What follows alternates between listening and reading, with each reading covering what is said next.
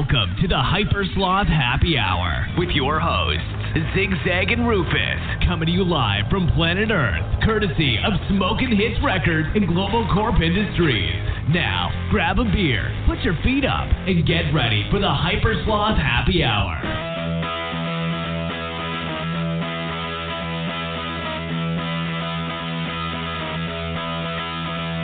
Never before have I turned on you, you look too good for me. Your beady eyes that can cut me in two, and I just can't let you be. But it's a free for all, and a heart is dead, you can bet your life. Stakes are high, and so am I. It's in the air tonight.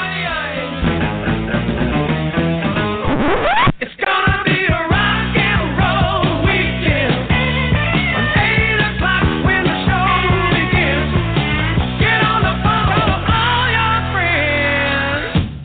Tell them it's going to be a rock and roll weekend. Rock and roll weekend. Rock and roll. Man, that intro gets me hyped, dude. I'm like, you know what?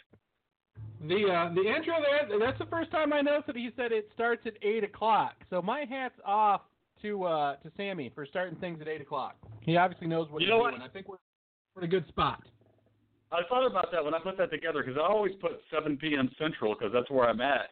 And I thought, well, is that going to confuse people? And then I remembered that it is 8 o'clock for you. And I was like, oh, yeah, Sammy's just way more, like, smarter than me. He predicted our show, like, before I was even born.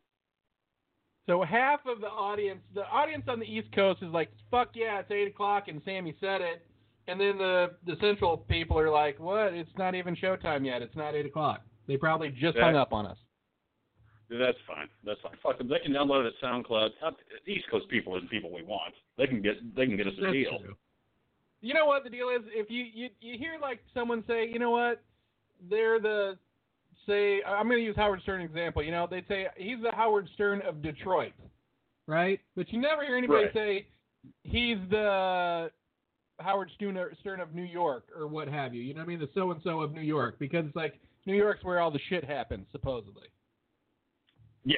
I don't know. I've never listened. Have you ever listened to Howard Stern's show? I've literally never heard it, even though I like interviews with the guy, and I've seen him on TV, and I think he's a cool dude. I've really never listened to his show. I do listen to his show, and I like to say that our show is superior to their show. They obviously have a bigger budget and more people working on their show, but the quality of our show, the content is just better. But it is pretty funny, and you know what? I will give Howard this. He really is good at interviewing people. He really is. He really makes people feel comfortable in the studio there, and I think he gets a lot of people to, like, admit stuff and say stuff that they normally wouldn't say because he, like, puts them in therapy. That's interesting. I have seen, like, YouTube clips. Usually I'm looking up somebody else I'm curious about, and a YouTube clip will come up from the Howard Stern show where they were on it, and I've seen a few minutes of him and, you know, some other people interacting, and he does seem like whenever he's talking to somebody, he kind of drops that wild man thing, and suddenly he's just like, you can envision them like just sitting at a couch, you know, sharing a fucking beer, having a drink. Yeah, he definitely knows how to put people at ease. His voice is soothing, sort of like yours, Rufus. And I just want to say, too, you know, you paid for that intro, but I got to tell you, your voiceover voice is 20 times better than that guy's voice that does our intro now. Yeah, I know. I like it better only because it's not one of us, so it seems like it presents the illusion that we've got like a production company handling us, you know? Right. And, I understand. I got some voiceover news, man, actually, believe it or not. Now in voiceover news, it's Rufus. Thank you. Now, I got contacted a couple of months ago by a talent agency in Los Angeles offering to, like, represent me. And really? My first thought was, oh, well, this has got to be a fucking scam. So I spent 2 days or more just looking up them on the internet and their company and shit. And it turns out they're legit, and they've got, like, big – clients and stuff, brand names you would definitely have heard of. And so I said, okay, I'll I'll sign the deal. It doesn't cost me anything. They just take a cut off, 10% off of whatever gets paid.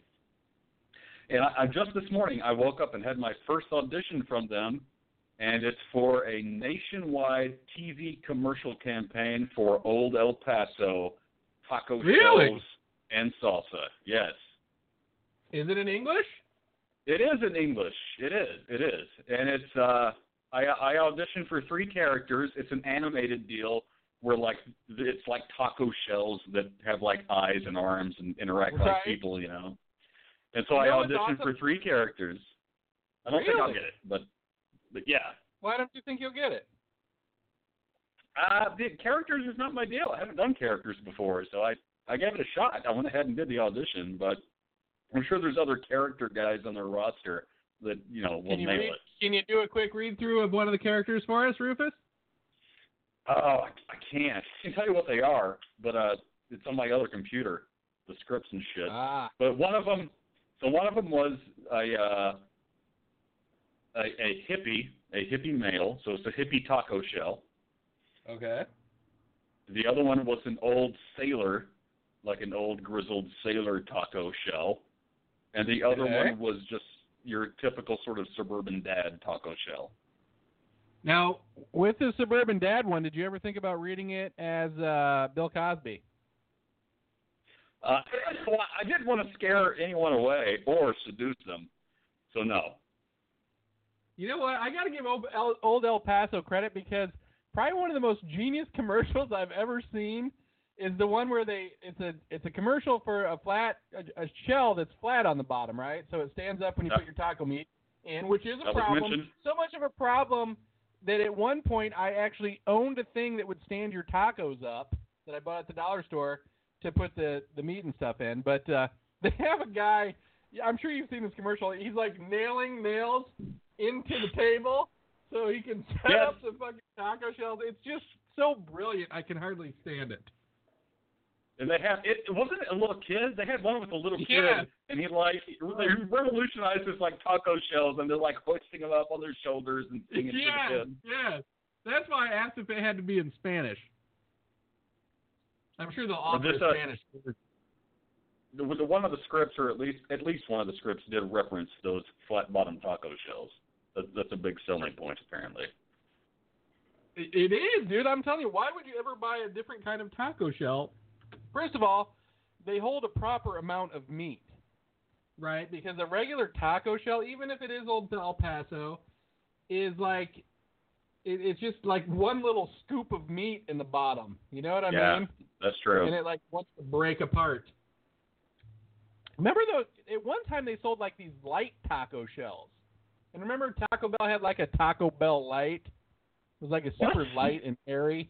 Oh, they were so good. I don't know why they got rid of it. It was super crunchy. Really? That sounds terrible, but it was good. It really was good.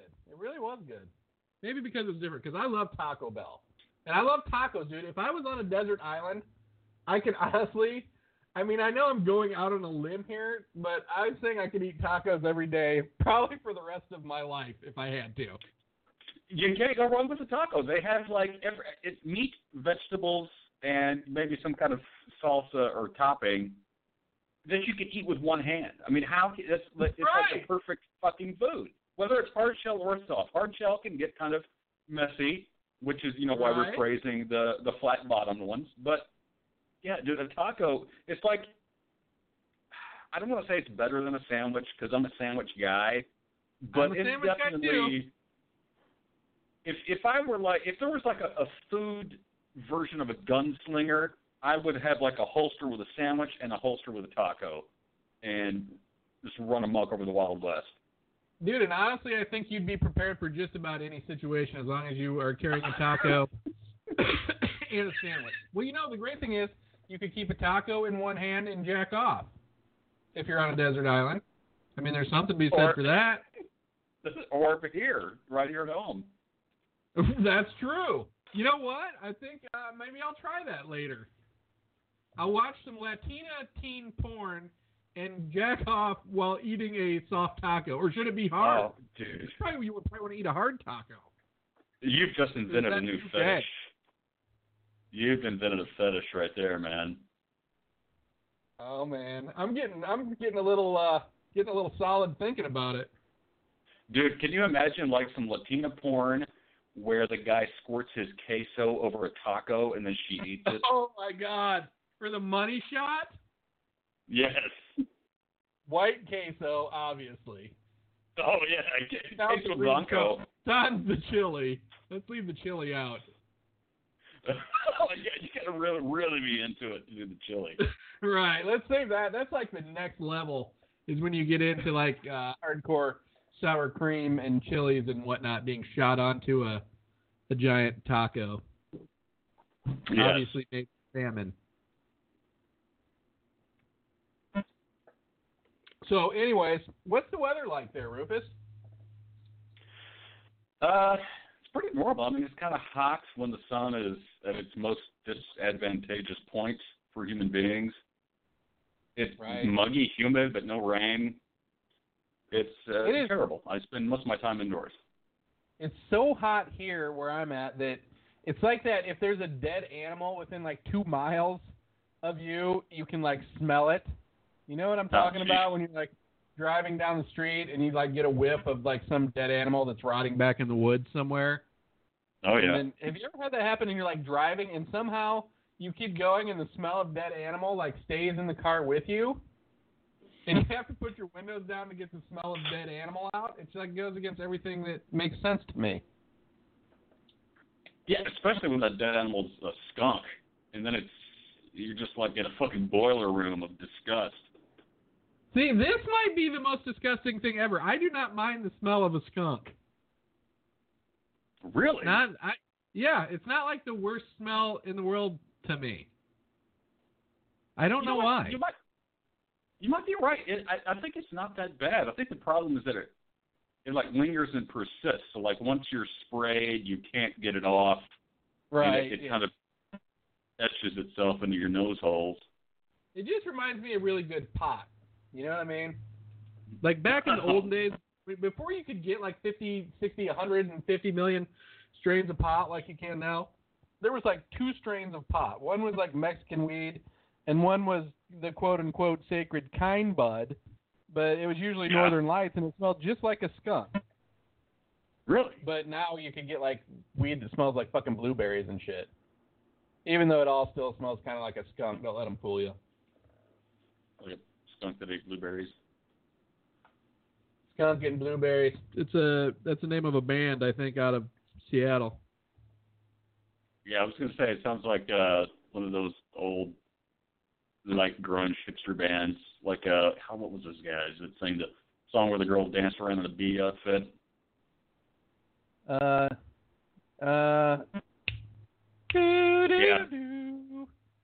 Exactly. You and I, like everybody else in America, has forgotten their name. Oh no, Blind Melon. That's it. Yes. Thank you. That was going to drive me pretty crazy. Here's another thing I remembered right before we got started on the show. I was watching the end of Jeopardy, and the question, the final Jeopardy question, right, was cities in Europe, and it was the question was the Trans-Siberian Railroad travels 5,000 some odd miles. It's the longest railroad in the world, and ends up in this port city in the Sea of Japan. Okay, and I took Russian history at St. Edward's, okay? Yeah. And I didn't learn anything in this class. The lady was, obviously, she never showed up for the class, so, of course, I quit showing up for the class. And I didn't really learn anything except Vladivostok was the only thing I remember from this whole fucking class. And I'll be a son of a gun if it wasn't the right fucking answer for that Jeopardy question tonight, and I remember it. So it was worth, the $93,000 that I paid for St. Edward's because I remembered Vladivostok. That is fucking insane, dude. I've never heard that name anywhere ever in my 41 fucking years of life. That is fucking wild. The only other fucking city I can even remember the name of in all of Russia is like Moscow. Yeah. But somehow it's such a weird, you know why I remembered it, Rufus? And this is almost embarrassing because it reminded me of Vlasic Pickles. because it kind of is spelled the same. So I didn't learn anything from St. Edward's. I learned more from the pickled goose guy or whatever. He's a stork, right? Yeah. What is the angle there? Why is a stork delivering pickles? Is it? You know what? I've never thought about it, but is it because, like, apparently the sort of shtick, the stereotype is that, like, women crave weird things when they're pregnant? Oh, my God. It actually could be. And then where does Groucho Marx fit into that whole recipe? It's like the stork is like Groucho Marx meets the Maytag guy. Because doesn't he wear, like, a blue hat? Wow. That's interesting. Yeah, why is it Groucho Marx and the Maytag? I can see the Maytag guy because women, after they give birth, should be doing a lot of laundry and housework. And I guess Groucho Marx just there to put them in their place, so they merge those two. I guess it's just a misogyny thing. Obviously that was created like in 1940 or something. I would like to know the beginnings of the stork. We should look that up for the next show. Or someone call in and tell us if you're familiar with what's going on with the stork representing the pickles. Because I think Rufus has it pretty much figured out. Yeah, but you're right. I mean, that's kind of an antiquated notion that they're still kind of pitching. They should update it so the stork is like some kind of transgendered, handicapped person or something. He's a unicorn. Yes, he should be a unicorn. A unistork. Yeah, he has a giant horn where his beak is, a colored horn. You know, here's another thing I figured out about porn. I think you can tell it's a true amateur porn. Correct me if I'm wrong. If the person in the porno has its baby's feet tattooed on its breasts, like the woman in the porno has its baby's feet on a tattoo. Nothing says romance like shooting your queso on someone's baby feet in a porno. No kidding. Wow. I honestly can't say that. I don't think I've seen anything that has claimed to be amateur that actually was, but what you're describing sounds like you maybe found a Donny pot. Where are you seeing awesome amateur videos like that? To get into, like, seeing real amateur porn now, you got to dig pretty deep into, like, trailer trash porn and stuff like that. Crackhead porn, the stuff all the cool kids are watching. How many of the faces of the chicks you've seen in that segment have then ended up on Intervention on A&E? You know what's funny is did you watch Intervention recently? I just watched it last night. I watched one today that I had DVR'd, but I don't know when it was from. Was it Destiny? Was it some chick who was shooting Dilaudid? No, it wasn't that one. Was it a chick with like the lead singer of a band at one point, and she went on a coke bender for like 3 months and left her family? No, that one sounds way more interesting than the one that I saw, unfortunately. Please elaborate on the one that you saw. It was just some blonde young girl who was a heroin addict, and her mom had run off in her youth with some dude, and then the dude had ended up seducing the daughter when she was like 14 or 15, and they banged, and then she became a heroin addict, and the dad was dislodged and emotionally not there. Typical story, but she wasn't in a band. Right. I'm going to say, I think I've seen that one. This one was sad. This particular one was sad because this chick, this is the chick who like did cocaine. She just went on like these benders, but she had like an 11-year-old and a 16-year-old son, and she would just like disappear. And these dudes, I don't understand. Like these dudes, I know they love these chicks, but they stay with these chicks when they know they're like out sucking dick for cocaine and stuff. And then we're talking about guys that have like jobs and shit. They're like, I still love her. I'm just like, man, I don't even like if my wife doesn't take a shower for like a day, more or less come home with some guy's fucking queso and chips all over. Oh, shit. Hey, speaking of this, it doesn't mean that I'm shallow. I'm going to have to lower my voice here. It doesn't mean that I'm shallow. Like when I'm watching Intervention, sometimes there's chicks on there that are total addicts. Obviously, they're killing themselves. But despite all the sores and scabs on their face, their bodies are pretty goddamn hot. Right. And then after they go to the treatment and they come back, they've like gained a shitload of fucking weight. And my first instinct is like, damn, you should have stayed on the drugs. But that's bad. I mean, I know that's bad. But it's a weird trade-off, dude. It's like stay on the drugs but lose your teeth, or get off the drugs, keep your teeth, what you have left of your teeth, and put on a few pounds. Right. They're just patting themselves for when they go back on the drugs. Oh, I did want to tell you, dude, I did learn something from Intervention yesterday that crack whore is now sugar baby. Sugar baby, really? Yeah, these chicks like on these websites, like these sugar baby websites, are basically crack whores, I learned last night. There are sugar baby websites. Yeah, it's like you get to meet a chick and give her $400 to blow you, but instead of calling her a crack whore, you overpay her and you call her a sugar baby. And she calls you like once a week for drug money. That's fucking ridiculous. I've never paid $400 for a blowjob. This chick last night was doing $600 worth of dope a fucking day. How? Oh, okay. That's like fucking $20,000 a month in fucking drugs. She has to make $250,000 a year to fucking support her drug habit. Now, why don't people suck dick to make that kind of money and then like invest it in the stock market or open a business? We should be teaching that tactic to like college students graduating from university. We should just open up like a Trump university where chicks just come and we help them perfect their blowjobs so they can get ahead in life, you know, after college. That's right. We should do one of those like fundraising websites like Indiegogo, except you're honestly like, look, I'll suck dick for $400. And then because I'm going to buy a new camera for my photo project. Yeah, I think at that point you get a job as a stripper so you can use the old I'm working my way through school thing, even though they don't need to know that it's blowjob school run by Zigzag and Rufus. We will have a master's program, the whole fucking 9 yards. We'll have a master's mater's program. The master's program will be this thing where we teach them how to twist their wrist while they suck. It's an exquisite technique. It's out of Japan.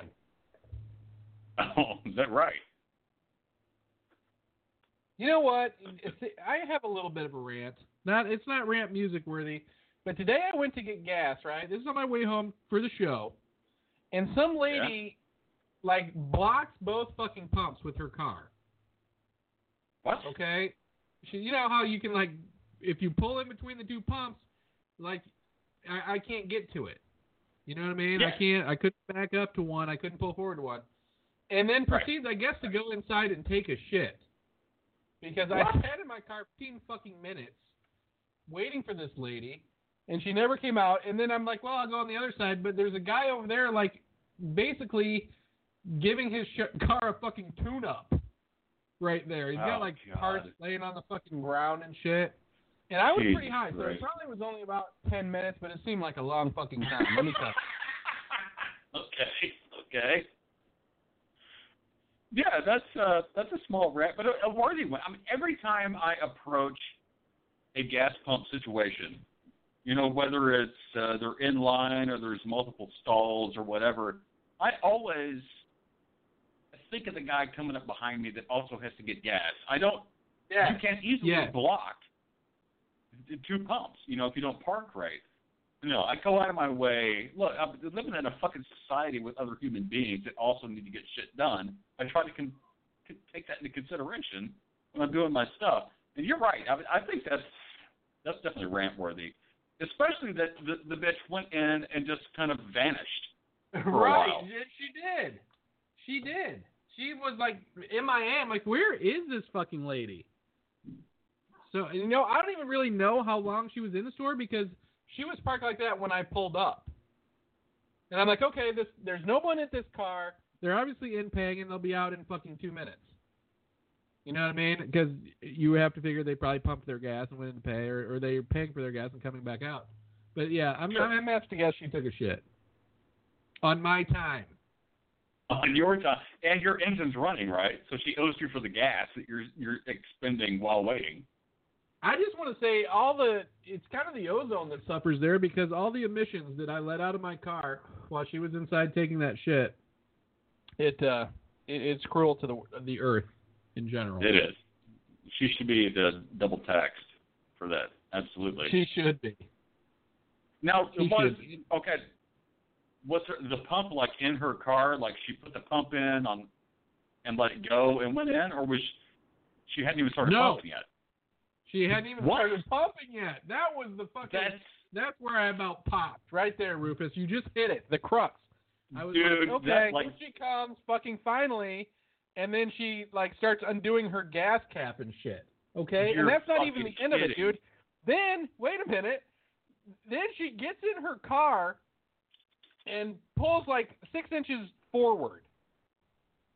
Right? Okay. And I'm like, what the fuck? I thought maybe she was moving up to the other pump. But no. Then she just sat there and watched herself get gas. It was pretty annoying. I wanted to get out and punch her, but I'm a gentleman. Dude. I don't punch people at gas stations. This tale of woe was pissing me off. I mean, that's fucking ridiculous. At least if you're going to go in to take a shit or whatever, start the pump. So when you get out, you're done, and you can just fucking leave. Yes. It was rude. What's wrong with people, dude? She was very, very careless with my feelings today. That's all I can say. And I'm trying to get over it.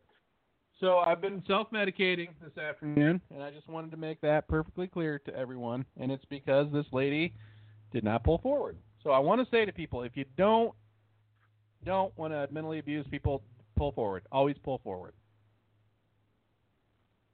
You know, you've been self-medicating, and I think that's absolutely all right and necessary. But that leads to something that, do you feel like me sometimes, and maybe even this stupid bitch feels this way, although I can't imagine what simplified world she lives in where she would, that you're just sort of like the ball in a pinball machine bumping around a world of fucking idiots who have no idea how to function in a fucking society, and you're just trying to maintain your sanity around a constant fucking tsunami of idiocy.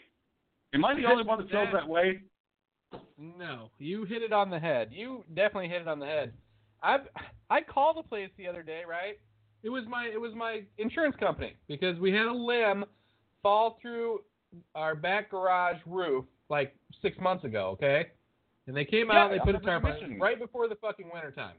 So they come out, they put a tarp on it, and they were getting, the guy came, gave an estimate, didn't even give the estimate to us, told us he's giving the estimate to the insurance company. I'm like, okay, makes sense, I guess.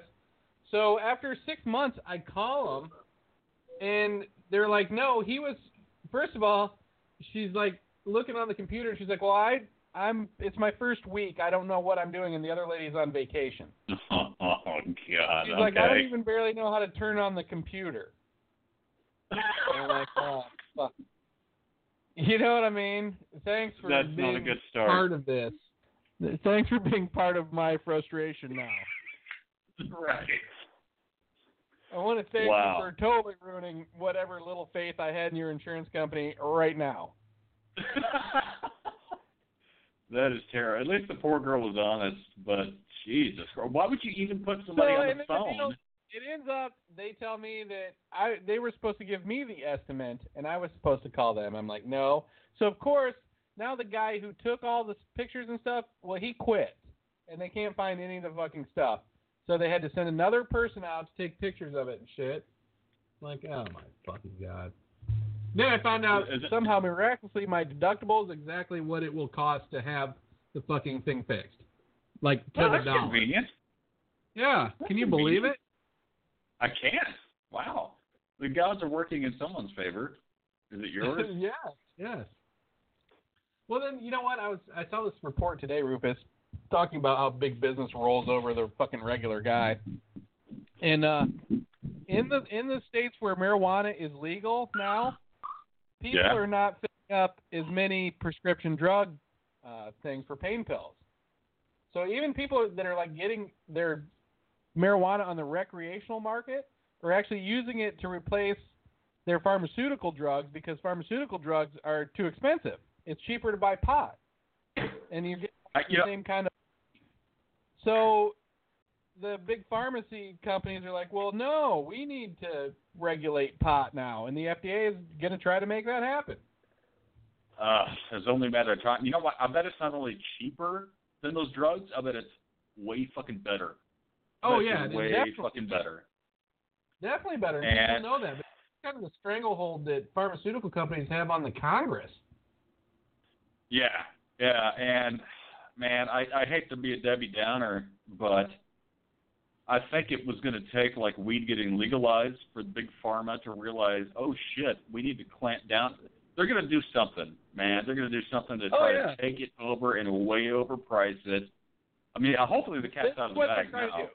This is what they're trying to do, dude. They're trying to make smoking pot illegal, and they're going to grow all the pot, and they're going to cook it down into little oil capsules that you take that don't get you high at all, and you don't, you know. Right. That's what they want to do, what they've already done. But now they want the FDA to say Schedule 2 marijuana instead of Schedule 1, or just taking it off the schedule at all and making it so the FDA has to get in, and like all the rules and regulations got to be certain, you know, to be adhered to, where you have to spend like billions of dollars to be set up to run these fucking factories and shit. They're just making it pharmaceutical. You won't be able to grow your own. You won't be able to smoke your own. Just like big business does. Always looking out for the little guy. Again, dude. I mean, it's shit like that that makes me feel like guys like you and me are just the balls in a pinball machine. Bouncing around, fucking bullshit. We got no power, no control. We're just reacting as best as we can to fucking nonsense and bullshit. You know what? I want to apologize to that lady that parked in front of me, because you know what at least she did? She took control, and she fucking parked like a jackass. And I want to say hats off to her for doing that, because that took fucking guts not to be a fucking sheep who parks. Maybe it was her way of saying, fuck you, everybody. It could be. She's giving the finger to the system there. But I'm giving her a little too much credit, because by the way she was pumping gas with her mouth open, I could tell that she just didn't know what she was doing and probably should not have been driving. Oh, my God. We have this gas station up here we stopped at today. I mentioned it before because they have a deli in the back that makes fucking amazing sandwiches. On white bread. But they also... Yeah. And they also... did they have the best white bread? I don't know. The sandwiches they make are so fucking simple. Anybody can make them, and yet when they do it, it's magical. But anyway, they also sell, like, produce. So we stopped there. And on the way after picking up our kid from Boys and Girls Club, where he hangs out all day, causing trouble, and we told the kid, go inside, get 4 tomatoes, and get yourself a root beer. So he goes inside with the money, and we just watch, and there's this menagerie of human beings that are like otherworldly people that I've never fucking seen before. And they're just strange. I mean, there's a guy with a limp that... I mean, my understanding of the human skeletal structure is pretty rudimentary, but I can't imagine an injury that would make you limp this way. And his wife is wearing like a Hawaiian shirt as a dress, and she's got like a bird on her shoulder. And then somebody else pulls up. She's got a baseball bat in her like 1982 fucking Bel Air cutlass thing, and she stumbles out. And she's smoking like a long-ass fucking like wintergreen cigarette, and she comes out with 2 packs. And it's like this place is like a nexus of the weirdest people in the Tri-County area. But none of them blocked us from getting gas. Were they all there to get the sandwich? Were they all there for sandwiches? None of them came out with sandwiches. I don't know. That one lady came out with like 2 packs of cigarettes. How stupid they are. Some other people stumbled out, and they had nothing. So I don't know what's going on in that place. Speaking of stumbling... I go to Home Depot yesterday, right? And I was looking for something, and there's a lady like stocking stuff, and I asked her, and she's going to show me where these S-hooks are. So we start walking, and she's like limping. and I mean like noticeably limping from like one end of the store to the other. And I'm like, well, you know, you could have just pointed to it. I see that you got a little ankle injury there. And she's like, tripped over a case of beer on the 4th of July. That's an honorable injury. You know, and I'm like, she obviously doesn't have a problem, because if she did, she would have called in sick to work and, like, been drunk for the last 3 days instead of trying to limp it to work. Did you, when, as soon as she said that, did you, like, give her a fist bump or a high five or a hug?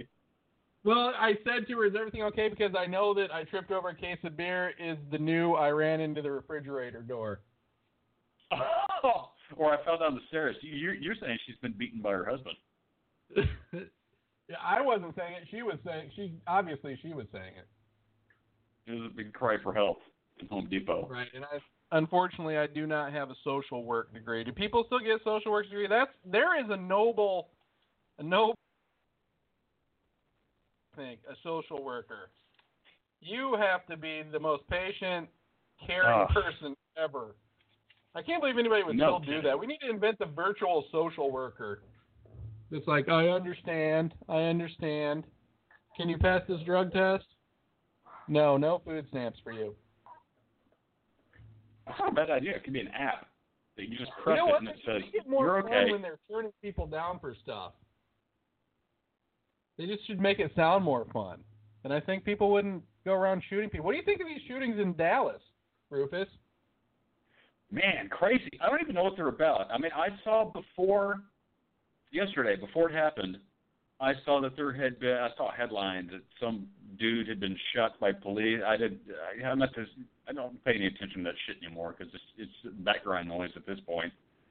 But I was really surprised to wake up this morning and see that there was like an orchestrated shooting, like snipers on roofs fucking shooting shit, not just like some random guy at the protest who just lost his shit. That's pretty fucking crazy. It turns out they're saying now that that's kind of what happened. That it was just one dude. But I haven't seen it since earlier today. Maybe they came out with more shit. I don't know. But, you know, it's like every week we talk about how fucking crazy the world is and how nuts people are. But it's like snowballing. It's like every week it just gets worse and worse, it almost seems like, doesn't it? Yeah, it does, dude. I try to stay optimistic, but at the same time I'm like, nope, not very optimistic. What will it actually take for the world to change? I mean, I don't. This is gonna sound so gay, but I'm gonna say everybody's smoking weed. I think you know what? Ultimately, I think that will change society from like how it is now. Like society now is like a bunch of cocaine people or something. You know what I mean? Everybody's like out for themselves. Fuck you.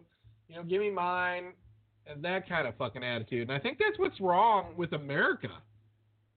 I agree. It's what's wrong with the world. And I don't know if it's necessarily smoking weed, but it's a mentality that you have when you're smoking weed, which is like, fucking come on, we're only here for a short while. Let's have fun, live together, and not cause static for each other.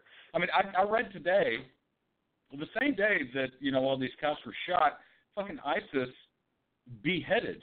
Like, while these guys were alive, they took knives and cut their heads off, and these guys were just, they were like famous soccer players over in Syria or whatever, but ISIS banned soccer because it's not Islamic or whatever. So they like publicly executed, beheaded 4 fucking soccer players in front of like children and women and men in the city they own. And I'm like, yeah, we would help that shit. You know, these guys are so fucking repressed that they can't have sex, can't drink booze, can't smoke weed. Right. What do they do for fun? Behead people, I guess. I know. I mean, that tells you right now that not jacking off will make you fucking crazy. I'm sorry, you broke up. What'd you say? I said that just goes to show you that not jacking off will make you fucking crazy. It is. And not doing weed and not having an alcoholic drink every now and then. Not fucking, like, separating yourself. I think it's vitally important for a human being to, like, dislodge themselves from day-to-day fucking bullshit, you know? I mean, that's healthy. And you're right. I think that weed is the best way to do that. But there's plenty of guys who do it without it, you know, monks and shit who fucking meditate. But really, I mean, you almost have to, you've got to get that, it's not even a third-person point of view. It's like a fourth-person point of view where you're just kind of looking at everything and like, oh, yeah, well, cool. Everything is, we're all the same stuff. Let's just chill out. I think the problem is, like, it's just like with human beings or just like with animals, like some human beings are wired like crocodiles. We're just like no fucking filter, no self-control, no fucking, you know, it's all about them and the instant gratification type thing. And then some people are wired like, I don't know, what would you say you're wired like? A camel or something? I guess. I like to hump twice a day. Right. And you like to drink and you can hold your drink well. Yeah. So you're, you're like Camel Rufus. You could be like the new Camel Rufus, like Camel Joe.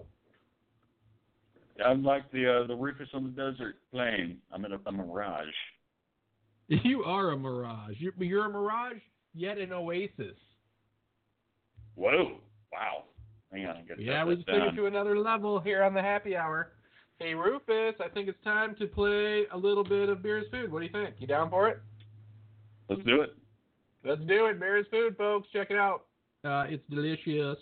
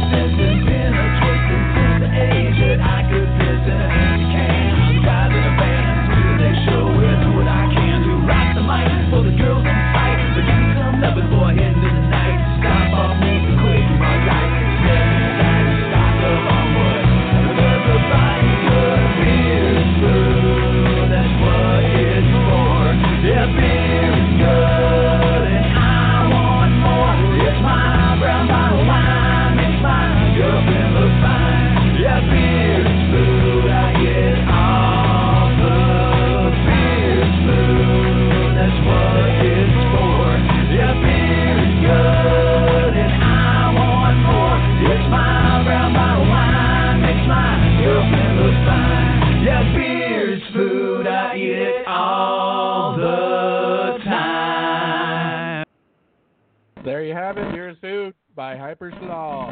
It's out on the CD Baby, iTunes.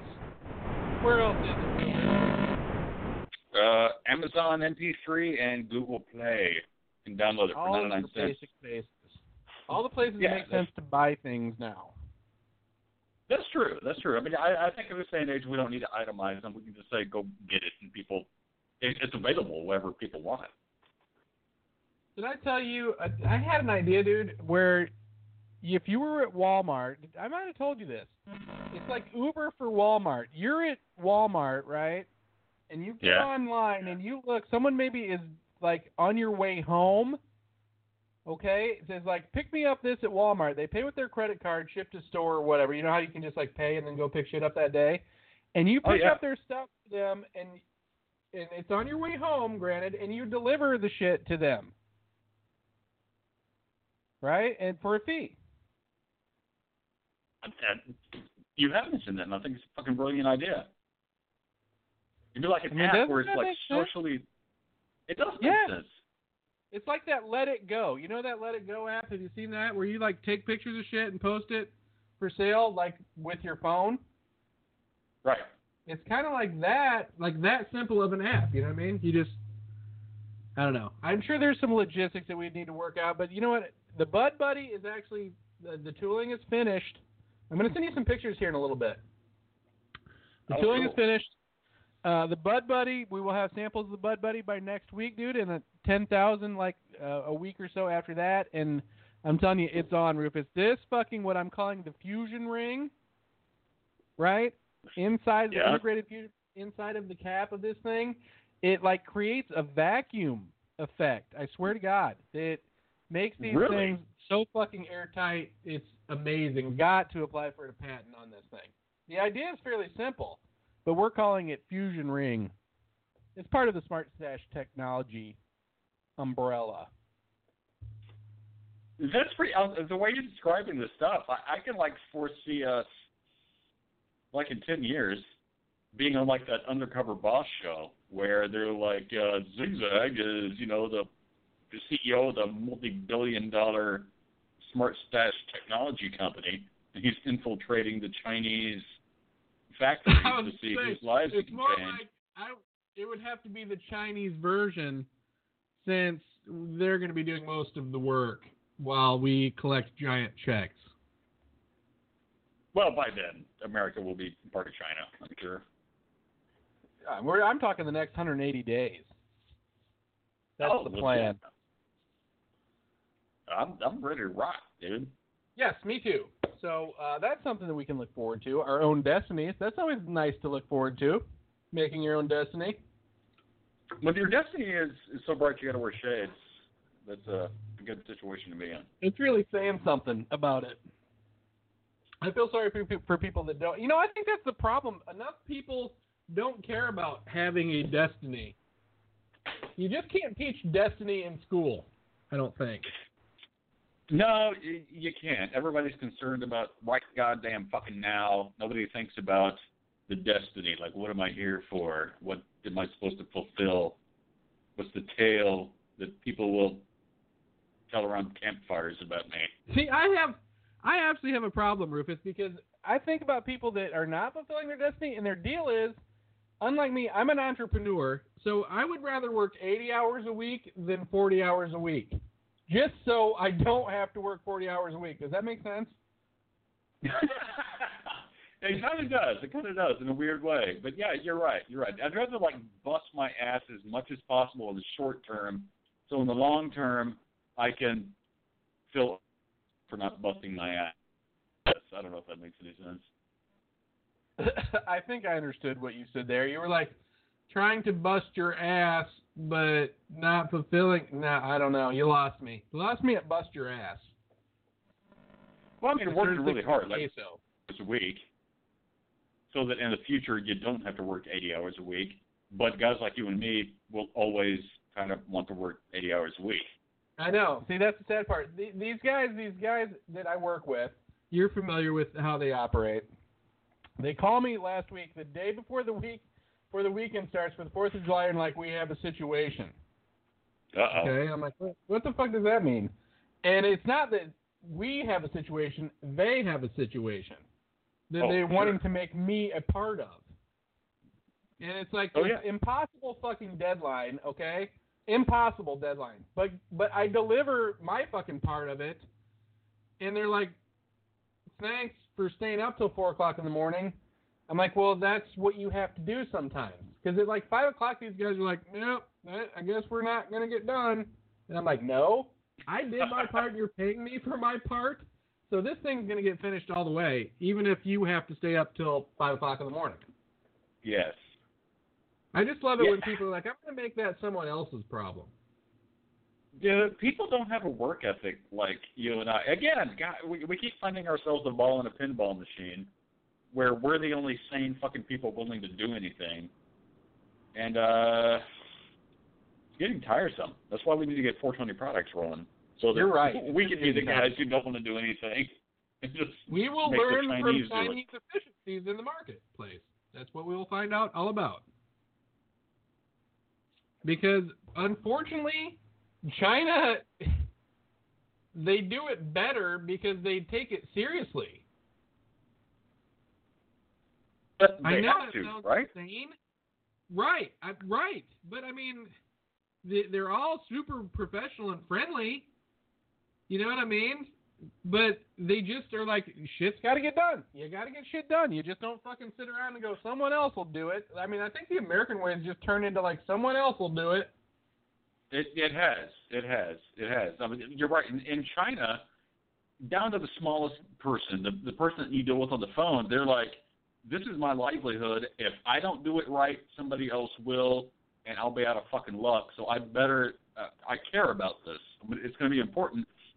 Here the salespeople are like, whatever. I can go to monster.com to get another job tomorrow. No big deal. Right now, the gulag would be, like, crowded. If you were like, send them to the gulag. You know how they used to do to, like, people who were awful in Russia or whatever? Now people would be, like, totally content just fucking chilling at the gulag. That's true. I'm not really sure what the gulag is. Can you explain it to me? Is it a term? Is it a place? Yeah, the gulag was gulags, I think, right? Plural, because it was like prison camps, Russian versions of prison camps, where they just sent you in Siberia to bust rocks for the rest of your fucking life for no reason. What's the scariest movie you ever have seen, you think? What's the what movie? The scariest. Scariest? Wow, that's tough. I've seen a lot of horror movies. Horror movies don't really scare me. Well, I mean, one of them, even if you were like a little kid, or were you always the super tough Rufus macho man that you are, bearded guy like you are now? Oh, no. If you want to go back to a little kid, the scariest movie I ever saw that fucked me up for a long time because I snuck in. It was right when my parents got HBO, and we had one TV in the living room. My parents got HBO. Of course, I didn't want to go to sleep. I went to sleep, and then I woke up. And I heard the TV in the living room, and I was like, I'm going to go see what they're doing. So I snuck around the corner, and I hid in the shadows and watched my parents watch this movie called The Hand, which is about a disembodied hand that fucking, like, murdered people.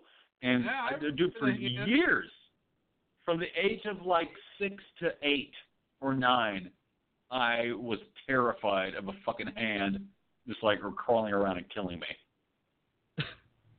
You know what is a scary one? Or at least this is one that's kind of like that story that you got there. It's Salem's Lot. Are you familiar with that movie? Oh, yeah. That's a Stephen King story. Right. Right. And it's like a 70s movie that I saw probably when I was way too young. And me and my cousin were staying over at my grandma's house. And we watched it, right? Like, stayed up till like 2 o'clock in the morning. I'm probably like 9. He's like 7. And, We fall asleep, and in the morning I go to get up, and I'm, like, going to wake him up, and he looks just like the kid laying in that fucking casket. Oh, shit. He totally fucking trips me out and, like, goes straight up, just like the kid did in the movie, right? He'd, like, been watching me and was, like, playing a trick on me. And I'm fucking scarred for life from that. I can never wake anybody up from fucking sleeping now because it fucking scares me. Oh, shit. That's terrifying. So that's why I'm not right in the head. What's your excuse? Well, I tell you what, speaking of Stephen King, dude, I've seen The Shining. I'm sure you've seen The Shining. Yes, I have. That's a scary one. I didn't read the book The Shining until I was probably 27 or 28, dude. And reading that book, that was the first book I ever read. I'd read a lot of Stephen King shit before that because my mom was a huge fan, and so that kind of leaked over, and I read all of her books. But the first time I read The Shining, that was the first time I had to set a book down. It, like, reached the point where I was like, I can't fucking read that anymore today. Because the way that he describes Jack Torrance's descent into madness, he just builds the character so well that by the time he's having crazy thoughts, you, like, agree with him. You're like, oh, yeah, whatever. Right. He would kill. You're like, what the fuck? I remember I was at work reading it. I was drinking heavily, I thought exactly like Jack Torrance in every fucking sense of the word. And the feeling. Even Kubrick captures that in the movie. Like, it's like nothing he says or does, well, maybe what he does, but nothing he thinks or says is really, you know, crazy. I mean, everybody has thoughts like that. There's the fact that really, he acts on them. The part that I related to the most was, like, his annoyance by everybody around him. Like, when his wife, like, sure, honey, you'll start getting it. It'll start coming to you. Or whatever about writing the book. He's like, yeah, honey, it'll come to you. Like, he wanted to fucking crush her skull. And I totally fucking stood with that part of the character. Well, there's this whole fucking arc of his character that's hinted at in the movie where he was, like, before the book starts, or the movie starts, he was a raging fucking alcoholic. Right. And the little boy did some bullshit. He was writing a novel, and the little boy got in there and, like, spread the papers all around the room and tore up and threw it on him. And he grabbed the boy's arm and jerked him away. And he broke his fucking arm. But he had sobered up years later, but nobody would let him fucking forget it. And you can see how that would just, you know, you're like, look, I'm a better fucking person now. That's not who I am now. Would you please shut the fuck up and let me get on with it? Make that character up, or do you think that Stephen King had, like, someone in mind for that fucking character, or someone that he knew that happened to? Not necessarily go into the thing and all the Shining and all that stuff, but, like, a guy who could never live down grabbing his fucking kid, you know, and beat him up because he was... He said that character is based on himself, not because that happened, but because he was a raging fucking cokehead alcoholic when he was writing that book and knew that it was like he had to fucking put that shit aside and was like envisioning like all of his regrets like carrying over into his sober life and shit. Must be why I identify with Jack Torrance so well. Yeah, and of course Jack Nicholson fucking nailed that fucking role. That helped. No doubt about it. No doubt about it. He nails just about everything that he tries to do, but, I mean, but they put in, like, these comedy shit, and you're like, why would you do that? Like, these comedies that they came out with, like, Morgan Freeman and him and shit, and you're just like, what the fuck? You know, there's something better out there. You know what I mean? There's got to be a better movie to be played with Jack Nicholson in it than some fucking buddy card game movie, you know what I mean? That could be just like a prolonged commercial for prostate checkups or something.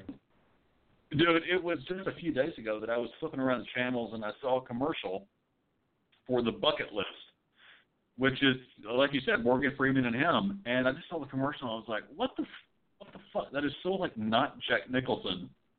Why the hell would he do that? Obviously, he was ill-advised. We're going to take it into the VIP, folks, so stay with us and check us out on the other side of the show that we call Into the VIP.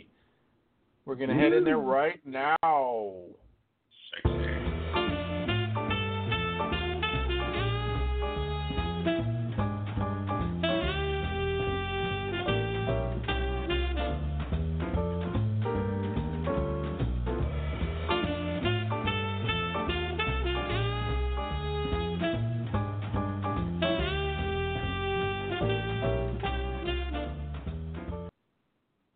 Welcome to what we call the VIP part of the show. I'm Zigzag. I'm Rufus. Rufus, you said sexy before we went into the break there. What? Would you please elaborate on that? Well, I mean, usually when you think of a VIP section, it's sexier. There's more things going on that maybe, you know, the outside world doesn't need to know about it unless they're invited. And so I like to think foul on the whole VIP concept now, because you don't even have to be a VIP to get into the VIP anymore. You just have to have a credit card or something. It doesn't really matter who you are. It's just like, you want to buy a giant bottle of Grey Goose with a sparkler sticking out of it? Fuck yeah. Here, give us $500. You're a VIP tonight. Well, it's kind of like the word gourmet. Like, as soon as, I remember I wrote a piece for the Austin American Statesman about this back when I was actually writing shit. And I took Subway to task on using the word gourmet because they basically just raped that word just like VIP. Like, gourmet used to be like going to a fine dining restaurant. At the time, Subway was running commercials about how they were serving like gourmet, you know, salamis and shit. And I was like, come on, are you fucking kidding me? But did Delaware subs consider themselves a gourmet sub?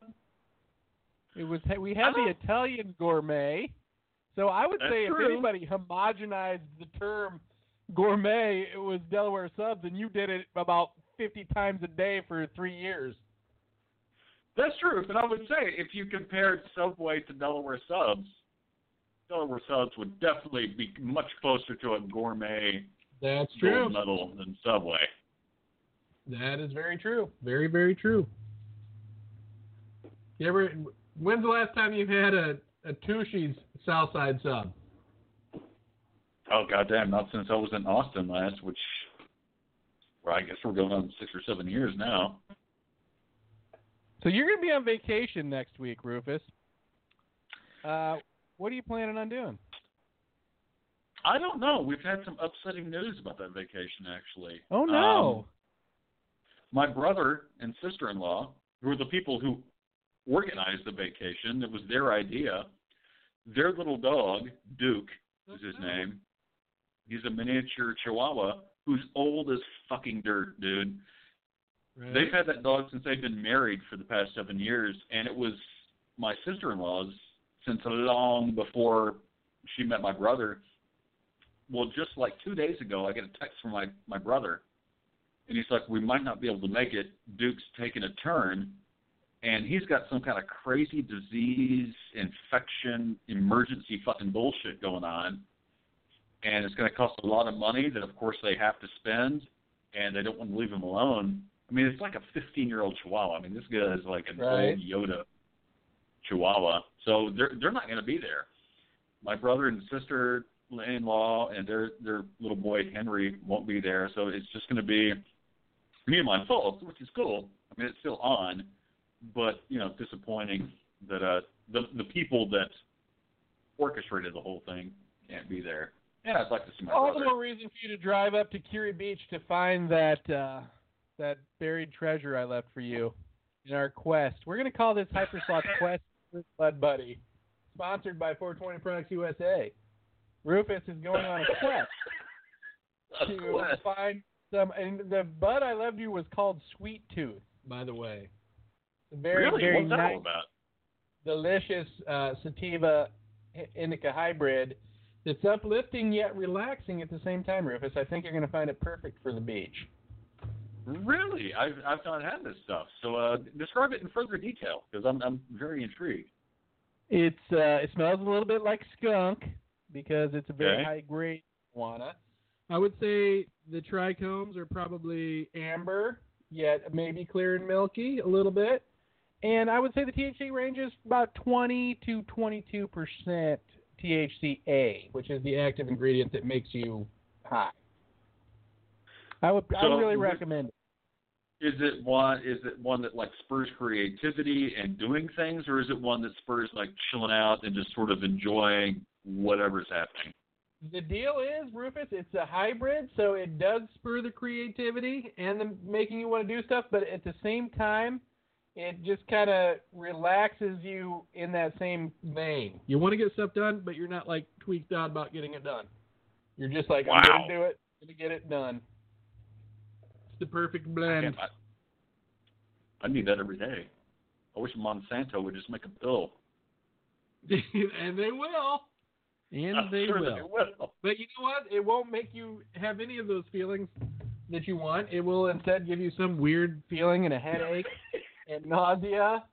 And then you'll have to smoke weed to get rid of that awful feeling that taking their weed pill.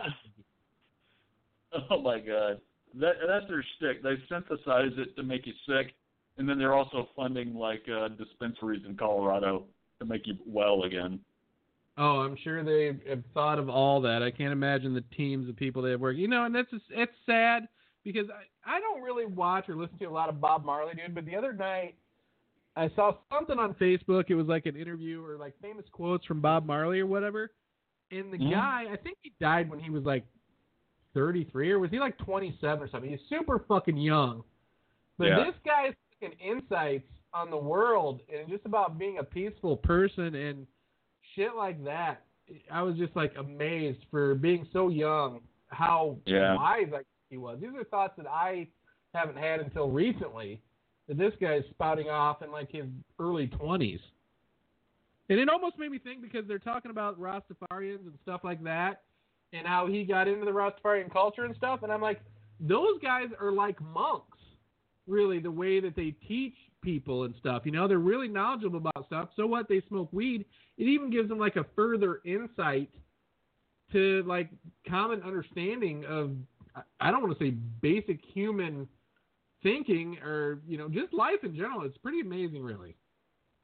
Well, that's what it seems like I read something like that recently, that you know, everybody associates, you know, Marley and the Rastafarians or whatever with just, like, being a stoner and stuff. But, like, that they really used it like a tool to, you know, gain insight into the fucking world.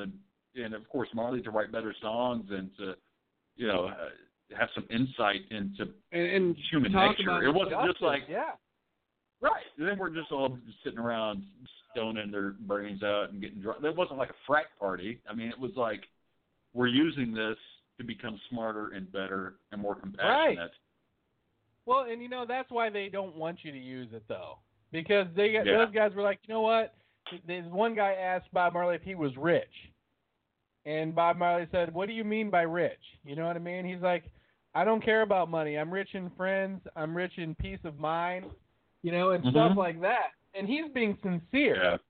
Like, nowadays, that'd be like some blurb your PR guy would write for you if anybody asks if you're, like, being rich. You know what I mean? But he's being fucking seriously sincere, and that's what's frustrating to, like, big corporations and whoever, even at the time, is that the Rastafarian people, they don't care about money and amassing a bunch of stuff. You know what I mean? They are like monks in a way, that they're just about living in the moment and thinking about shit, you know, instead of being like, I need to buy a bigger TV. Yeah, that's completely incompatible with, like, modern-day capitalist fucking bullshit. Or even communist bullshit. Anything that's money-driven or money-controlled, that has no place in it. And, yeah, that's why it kind of gets, you know, pushed up to the side. The death of the middle class is coming, for sure. Don't you think so? I think it's here. I think you guys like you and me are lucky, dude. I think it's really here. I think it's here, yeah. And it's a scary thought because people will have to take up arms and shit. You know what I mean? And we're getting to a point, and people don't want to think this, but where Russia was, you know, 30 or 40 years ago with oligarchies and shit like that and the squeezing out of the fucking middle class and just taking all the rights away from the middle class, you know, we're more socialist every day.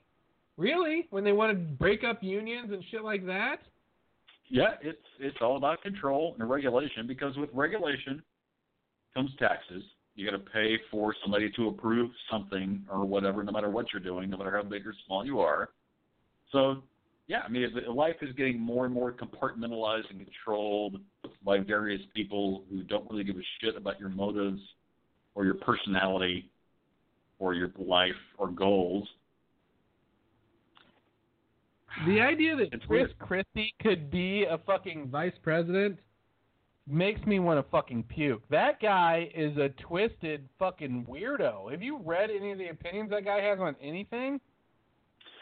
No, but isn't he the guy that something happened in New Jersey? It was like an emergency situation, and to make a point, he like closed down bridges so that like ambulances and shit couldn't get across. Right. That went in for like months. He did that on purpose because someone made him mad. So he like closed down a fucking bridge that was like an artery to New York City, just to be a fucking dickhead. Dude, so you say vice presidential candidate? Did Trump like tap him to be his VP? He's on the list. He's on the short list. Jesus Christ! I just, I don't know. I was so hoping that Hillary would be indicted, so they would have to throw Bernie up against Trump because every day in the polls, Hillary's losing ground to fucking Trump. Yeah, yeah. I still think overall, again, I think I've said this before, but I think the trend is positive. I think people are getting fed up and are now sort of, the veil's been, you know, lifted up that politics is complete fucking bullshit. So hopefully by the time our kids are grown up, the world's going to be a completely different and better place. Because I really think people, even small-town fucking conservatives around here, I can hear them grumbling that it's all a fucking sham and a hoax and nobody gives a fuck about anyone except for getting elected. So I think the lights are getting turned on in a lot of people's minds. Yeah, I'm thinking people, we might not see it in our lifetime. I'm thinking people are already forgetting all that shit. Like, even though it was in the forefront of everything, like, 2 months ago, now people are just, like, back to watching the news, and, oh, Hillary's got her trouble with these emails. Who gives a fuck about that shit? You know what I mean? But they're making it into a big deal, and it's like, okay, business as usual. You know, the people that were supposed to be in power that can be controlled by big business and shit are the people that are going to get elected. So all the hoopla's over. Go back to eating your chicken wings. Yeah, it's the business as usual part is upsetting. It is upsetting. Really, it is. And they say, okay, get out and do something, but I'm telling you, when you get out and do something, like protest or whatever, they send the fucking cops in. You know, or the army or whoever. You're just not allowed. It's just not fucking allowed. Well, I think it's funny how each side, whether it's a political party or just groups of people or whatever, complain about the status quo when each side has their own status quo. Do you want the Democratic status quo? Because we've had that for a long fucking time. You want the Republican status quo? That didn't work out too well. I mean, you can complain about the status quo, but either way, you're supporting your status quo. I mean, I think this shit has to get, goddamn, I hate to say it, but we would benefit so much in the long term if just a gigantic fucking meteorite just landed right like Montana and blew the fuck out of everything, like shut down the internet, shut down the power grid, and we were back to just like, oh my God, there's no lights. We can make fire if we're lucky. Let's regroup and get shit together. And I guarantee you no one would go running to Hillary Clinton or Obama or Trump or Bernie, for that matter. I mean, if people were just, like, zapped back into the Stone Age, nobody would give those people any fucking frame of reference or mind at all. It'd be like, oh, my God, what the fuck did we do? It's funny thing because I've been reading my small-town rag here, right? And now it's like, oh, you got weeds in your garden? Fucking Obama this or, you know, I'm being dead fucking serious. It's like everything's like blame Obama for God. Whatever. And I'm telling you, it's like, oh, yep, the price of corn is too high. Blame Obama. Everything is like fucking blame Obama. It's insane. And like, again, why did you do this so bad? He really didn't do anything bad, did he? Who even thinks that shit? Well, he didn't do anything more bad than any other president. Right. I mean, they're all figureheads anyway. But again, I mean, doesn't it just make you, when you read shit like that, feel like you're the ball in a pinball machine and you just have no control because idiots are writing the news and controlling everything? Yes, it does make me feel like a pinball. You know what? What I'm afraid of too is, you were speaking of figureheads. I'm afraid that if Donald Trump gets elected, he might not realize that the president is just a figurehead. He might actually try to make his own fucking decisions, which actually scares the fuck out of me. Well, hopefully, if the presidency is just a figurehead, I mean, he'll get put in his place pretty fucking quick. But you know, I'm afraid that he won't. I mean, that dude. Who's going to put him in his place? Well, I mean, if the presidency is a figurehead and the Congress really runs shit or some other shit that we don't even know about, then they'll just be like, listen to that and be like, here's how the thing's going to fucking run. Yeah, probably the Rothschilds or whoever does Bilderberg, the Bilderberg group meeting.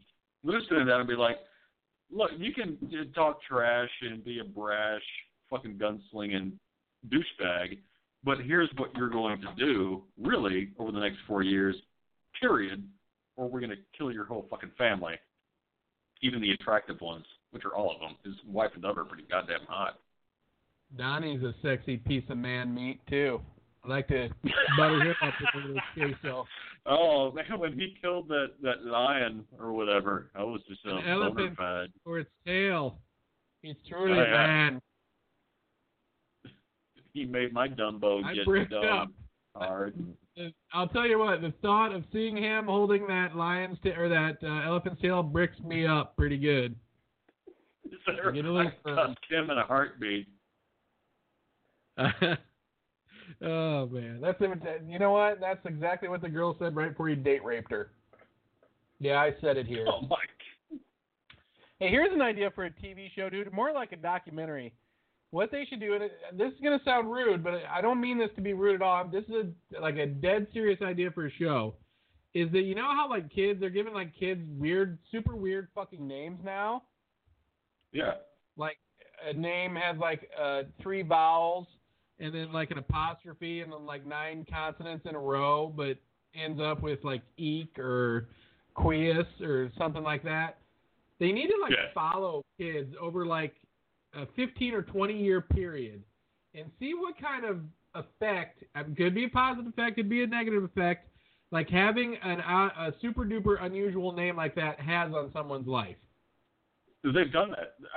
I've seen the study because I was curious about that a few years ago and I looked it up, and they have done a study where they it was African American study, because African Americans tend to either name their children over biblical names, or they make up something that sounds like African, right? And there was a study done that followed all these people, and sure enough, the people that had the weird names did not proceed in life the way that you would think. But while the people with names like Michael and John or whatever did.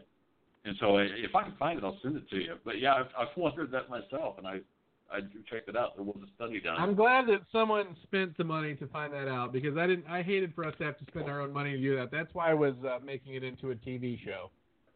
Well, I'm sure it was tax funded, so you did spend your money on it.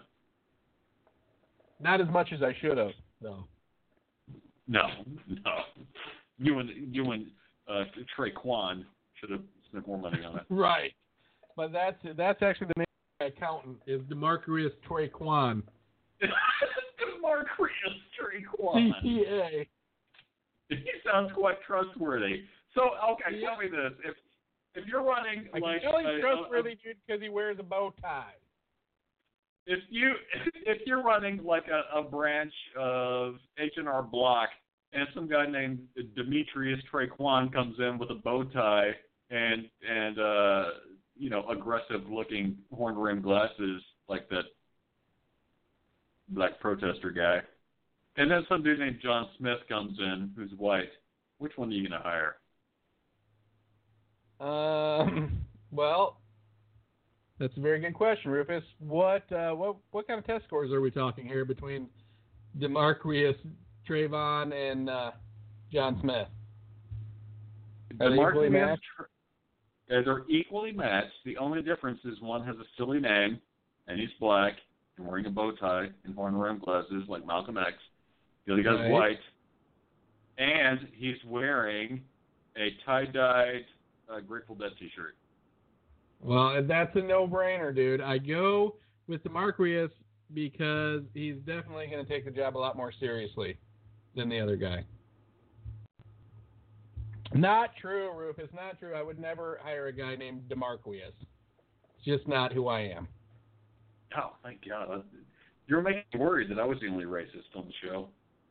Dude, I found out why they don't wear, like, regular neckties. Actually, this is just a theory. This is just a theory of mine. I don't think that the black gentlemen, now they prefer to wear the bow ties. Maybe they don't, and this is going to sound so politically wrong, but I'm not meaning this to be wrong. Maybe they don't wear them because it kind of reminds them of a noose. Do you think? I mean, because in a weird way, a tie is just a noose. That is interesting. I mean, a tie is a noose for anyone who wears one, for sure. But, yeah, I can see that being especially of the idea of a noose. Like a businessman in a noose. Like with no freedom. But, I mean, think about it. Maybe, I wonder if the necktie was invented as some kind of sexual device for, like, you know how these people like to choke themselves off and masturbate, and then people just, like, started wearing them around. Why else would you tie something around your neck? I don't know. That's a good question. I mean, I hate wearing fucking ties. I can tie one. I can tie one pretty well, but... So can I. Well, you had to wear one to work every day. I did at the pawn shop, yeah, but we weren't exactly upstanding citizens. I mean, we walked in drunk and hungover, and we had ties, pre-tied, like hanging on the shelves in the back, and we just sort of... You commanded a lot of respect in that dirty tie. I just want you to know that. I did, actually. And think about the type of person that would have given me respect. The clientele at that place was subpar. Oh, my God. I know, they're like, this guy's wearing a tie. He obviously knows about spot prices of gold and carat qualities and diamonds. He's got a fucking tie on, for Christ's sake. No shit. Not just this guy, but this bleary-eyed, unshaven guy who's in his 20s. And I'm a construction worker in my 50s having to pawn my shit, and he's giving me, like, less than 7% of what it's worth. But he's got a tie on, so I'll sign that piece of paper. Dude, you know what we should do? We should invent a pawn shop where we have, like, a phony machine, and we take whatever they put it in the machine, right? And it runs, like, some fake lasers over it, so it looks like it's, like, reading the item that they brought into pawn. And just, like, one of us could sit in the back typing up, like, a super low estimate on something and be like, sorry, man, that's what the machine says it's worth. You know what I mean? And people are like, okay, well, the machine says so. The machine knows all. You'd be like, it checks databases from all over the world. You know, some kind of bullshit like that. And people just be like, well, it's a printout. It must be legit. Dude, that's very close to how things were in the pawn shop whenever the internet hit. Because I was still working in the pawn shop. I was working in the South Lamar pawn shop, which is the one that gets all the musical instruments and stuff. And we had eBay then, so we started searching eBay. Somebody would bring something in, we'd search eBay, and we'd be like, well, hey, the bids are only this much. And they'd be like, well, okay, I know it's a $4,000 guitar, but I'll take $120. Oh, if only I hadn't been on the other end of that conversation before. Yeah, the pawn shop job was so awesome. Oh, my God. How do you sleep at night? With your dirty noose, your noose stained with beer and cigarette smell, and I'm guessing some Taco Bell queso. Oh yeah, That's funny. The guy Kenny, we called him, at the first pawn shop I worked at. When I started working at the pawn shop in Roehampton, he was this old redneck guy, and his weird little fetish was he kept Taco Bell packets in his desk. And he would just walk around all day just squeezing the Taco Bell packets into his mouth. Okay, was that to cover up the smell of vodka? Yeah, or probably whiskey, cheap beer. Very cheap beer. You know what? I just can't imagine people sneaking whiskey. To me, it makes absolutely no fucking sense. If you're going to sneak something, sneak vodka or something clear. I don't know. It's like you can't add whiskey to, like, Gatorade or anything. You know what I mean? You have to, like, you'd have to have, like, a setup to drink whiskey. You'd have to be like, right, vodka with a bunch of ice. You could put vodka in an Ozarka water bottle and nobody would fucking know. Right, exactly. Exactly. And beer in a ginger ale bottle works pretty well, too, just for the listeners. If you're ever going to go to a concert, I got this idea from my old friend Johnny Gonzalez when I was a freshman at St. Edward's. He went to St. Edward's as well. And we were going to see a band down at Town Lake. And you couldn't bring your own alcohol, right? But you could bring coolers of pop and stuff. So we set up and we filled up a bunch of 2 liters, like 2-liter ginger ale bottles full of beer from a keg, you know what I mean, and put it in a cooler. So it just looked like and you know what? He taught me another trick, and this actually was his uncle taught us this trick together, I think, was to take your cooler, put a bunch of beer on the bottom of, like, a big cooler, then put some towels over it, then put a little bit of ice, then put more stuff in, like, the ice. So when you looked in, if they looked down in the cooler, it just looked like the bottom of the cooler. Pretty brilliant, really. That is brilliant, I must say. God bless you, Johnny Gonzalez, wherever you are. You know what? He also taught me how to rub my meat. And I don't mean that the way that it sounds, but he actually taught me how to put, like, a spice rub on meat. Because that's a super Texas thing, you know. People, like, a lot of people weren't doing that 30 years ago. Oh, no. Well, they probably were in Texas, but they weren't where I'm from. And he's, like, telling me, I can remember the instant, dude, we smoked a joint at his apartment, and he's cooking up some venison, and he's like, this is what you got to do. And he's taking this rub that he had from his dad or whoever. He's like, you got to put it on, and you got to rub it in with your hand and let it sit for a while. And you know what's funny is I'm cooking a pork butt today that I rubbed with a rub in the smoker. Oh, man, I like pork in a good butt. I do, too. Bone in. That's what I always buy the bone in. Always bone in. I love my bone in a pork butt. Remember that. As long as you're the bone-er and not the bone-e. All right, I got to run, dude, because my bladder is like, it's hanging over my knees. It's so goddamn full. All right, bro. Well, I guess we'll talk to you on next week's show when we'll have to do a show. When are you leaving? Sunday? No, I'm leaving Monday. I might be completely unavailable next week for the show.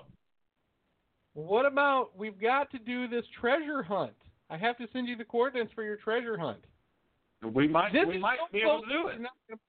We can actually do this treasure hunt so easily. Send me the coordinates. We'll try it. It'll be fun. All right, you'll be in touch. Like, I can text you and stuff, right?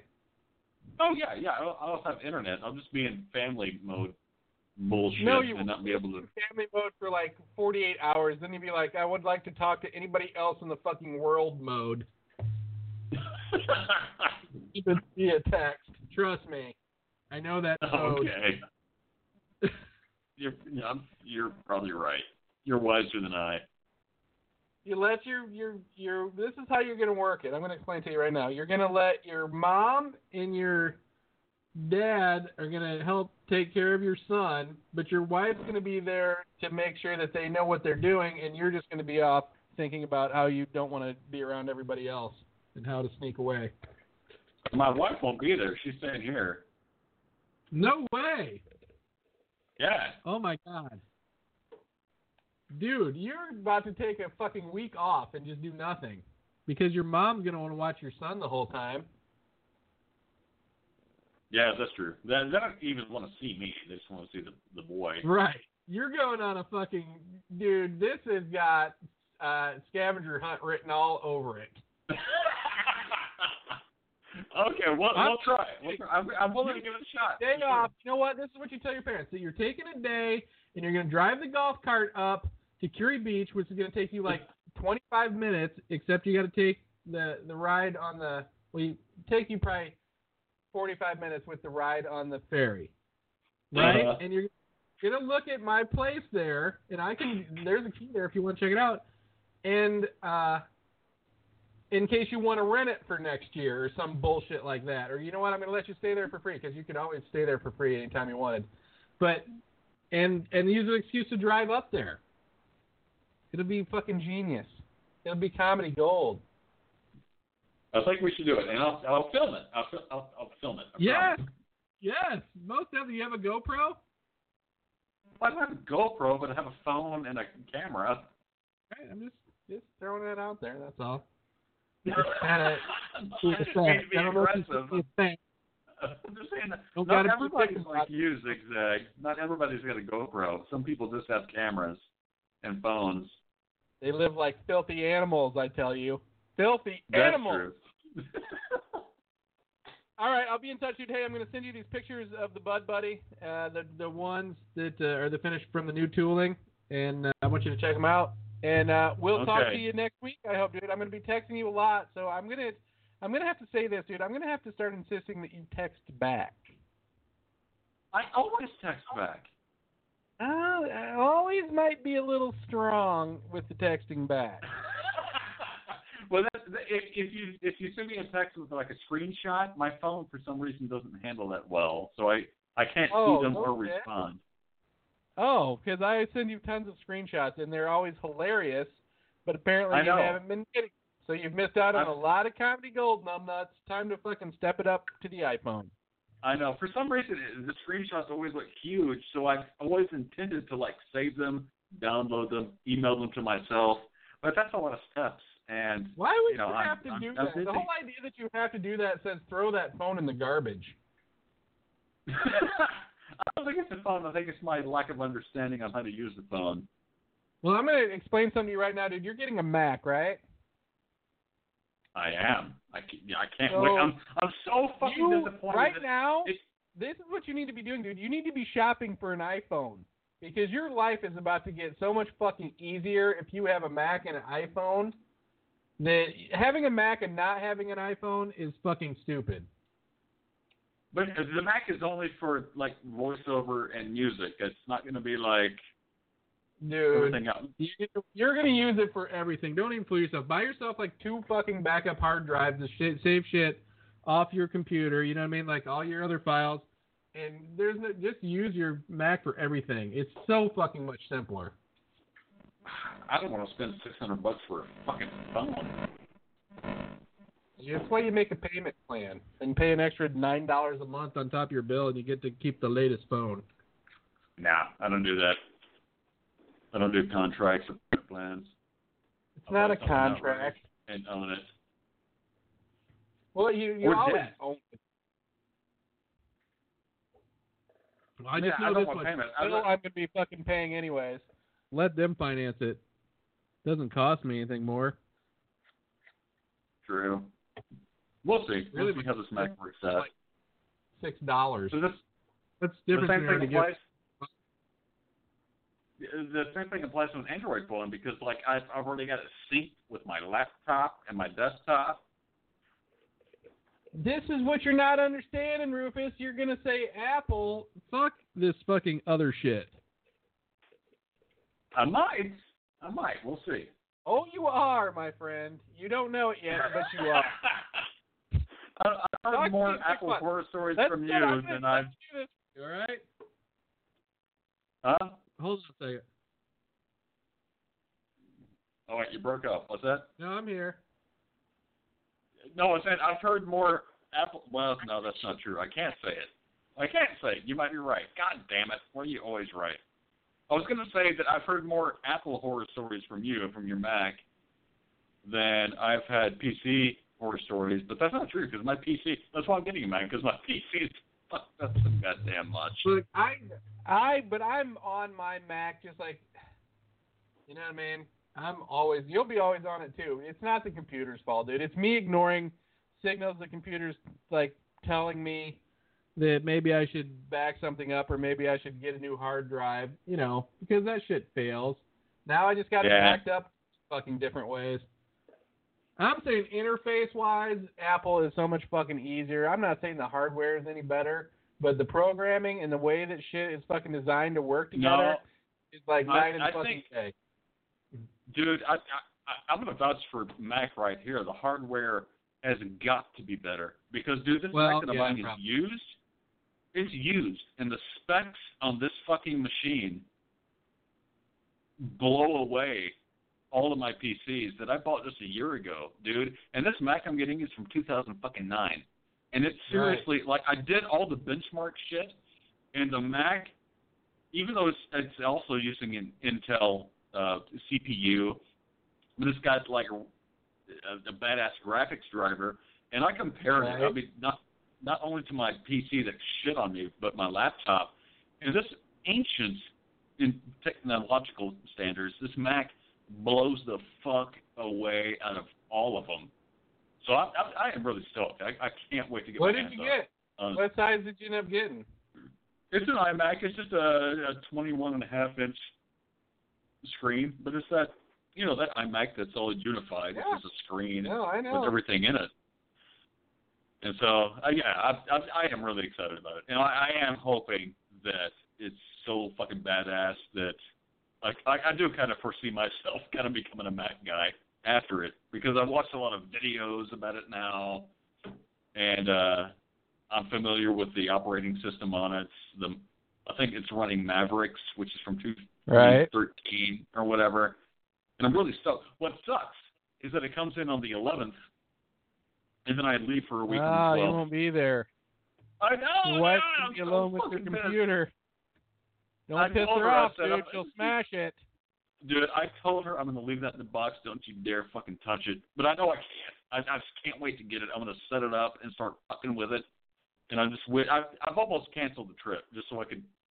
Oh my god. No, dude, that's something I would do. That's something I would do. Don't. I'm advising you against it. I really am stoked. I can't fucking wait to see. Well, I'm excited for you. I'm excited to see your. You know what? Let's set a reminder to revisit this in 60 days and see if you've made any solid decisions on what you're going to do as far as the future of computers for the Sluskowski household. I pretty much decided if this Mac proves to be as awesome personally as, you know, your proclamations and the web at large proclamations, then I'm pretty much just going to get a Mac notebook as my work computer and fuck all PCs. Yeah. And be done with it. But you know what sucks is, dude? If you can find an old Mac notebook, and I've been looking for one, that's got a 17-inch monitor, that's like a fucking dream, but they quit making those. Now it's either 15 inches or 13 inches. Oh, wow, really? Yeah. Bastards. But they were sweet. Okay, and I should have got one, but you know what I did instead? Instead, I bought the fucking 13-inch one. And you know what? I don't really use a laptop that much. I'm on a fucking desktop all day. So it doesn't really matter to me. Well, I use the laptop a lot, but even the new one, like on the Mac website, the new one you can get for like $1,200. That's fucking pretty amazing, I think. Oh, so. That's the one I got. It's a fucking rad computer. Don't get me wrong. It's a MacBook Pro, and it's more powerful than any fucking desktop that you could put your fucking hands on. I can guarantee that. You plug this into a monitor, it's like a fucking solid computer through and through. God damn. All right, I'm getting a Mac boner, but I've got to use it to pee because my bladder Mac it off. I'm going to go Mac off. Let's make a new thing. That's not a bad idea. Mac off. We should coin that phrase. Yes, we should. Let's do it right now. I'm coining the phrase "macking off." That's when people get online and talk about how great their Mac is. I'm jotting that down for show notes. Macking off. All right, dude. I seriously got to go. All right. I'll be in touch. Keep an eye on your text. Talk soon. Thanks for approving it. Talk to you next week. Yes, sir. Adios.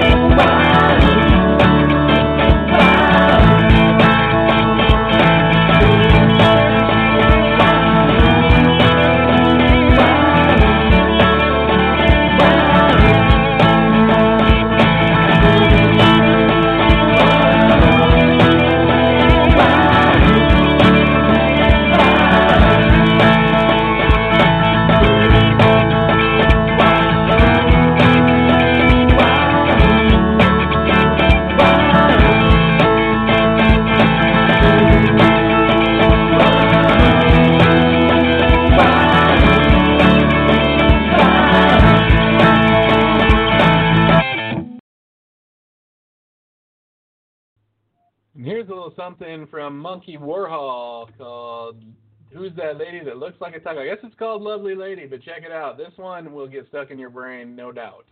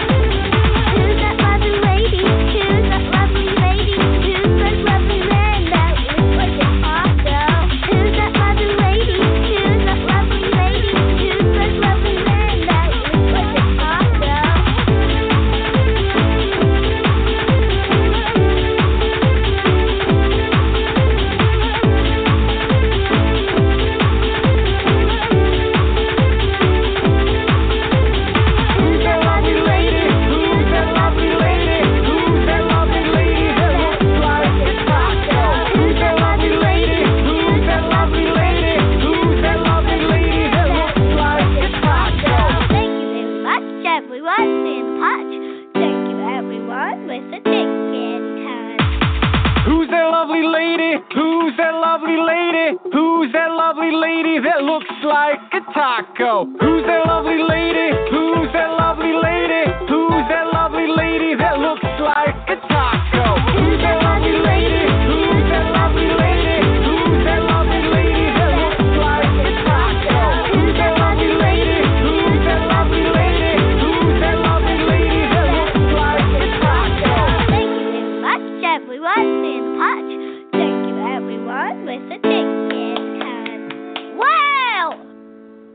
it's only appropriate that we end tonight's show with a little bit about the tacos, since earlier in the show we were talking about tacos and how I could eat them forever.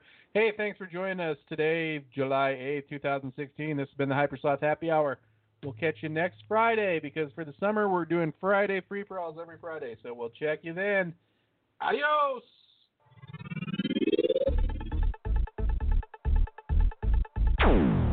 Thanks for listening to Hyper Sloth Happy Hour with Zigzag and Rufus.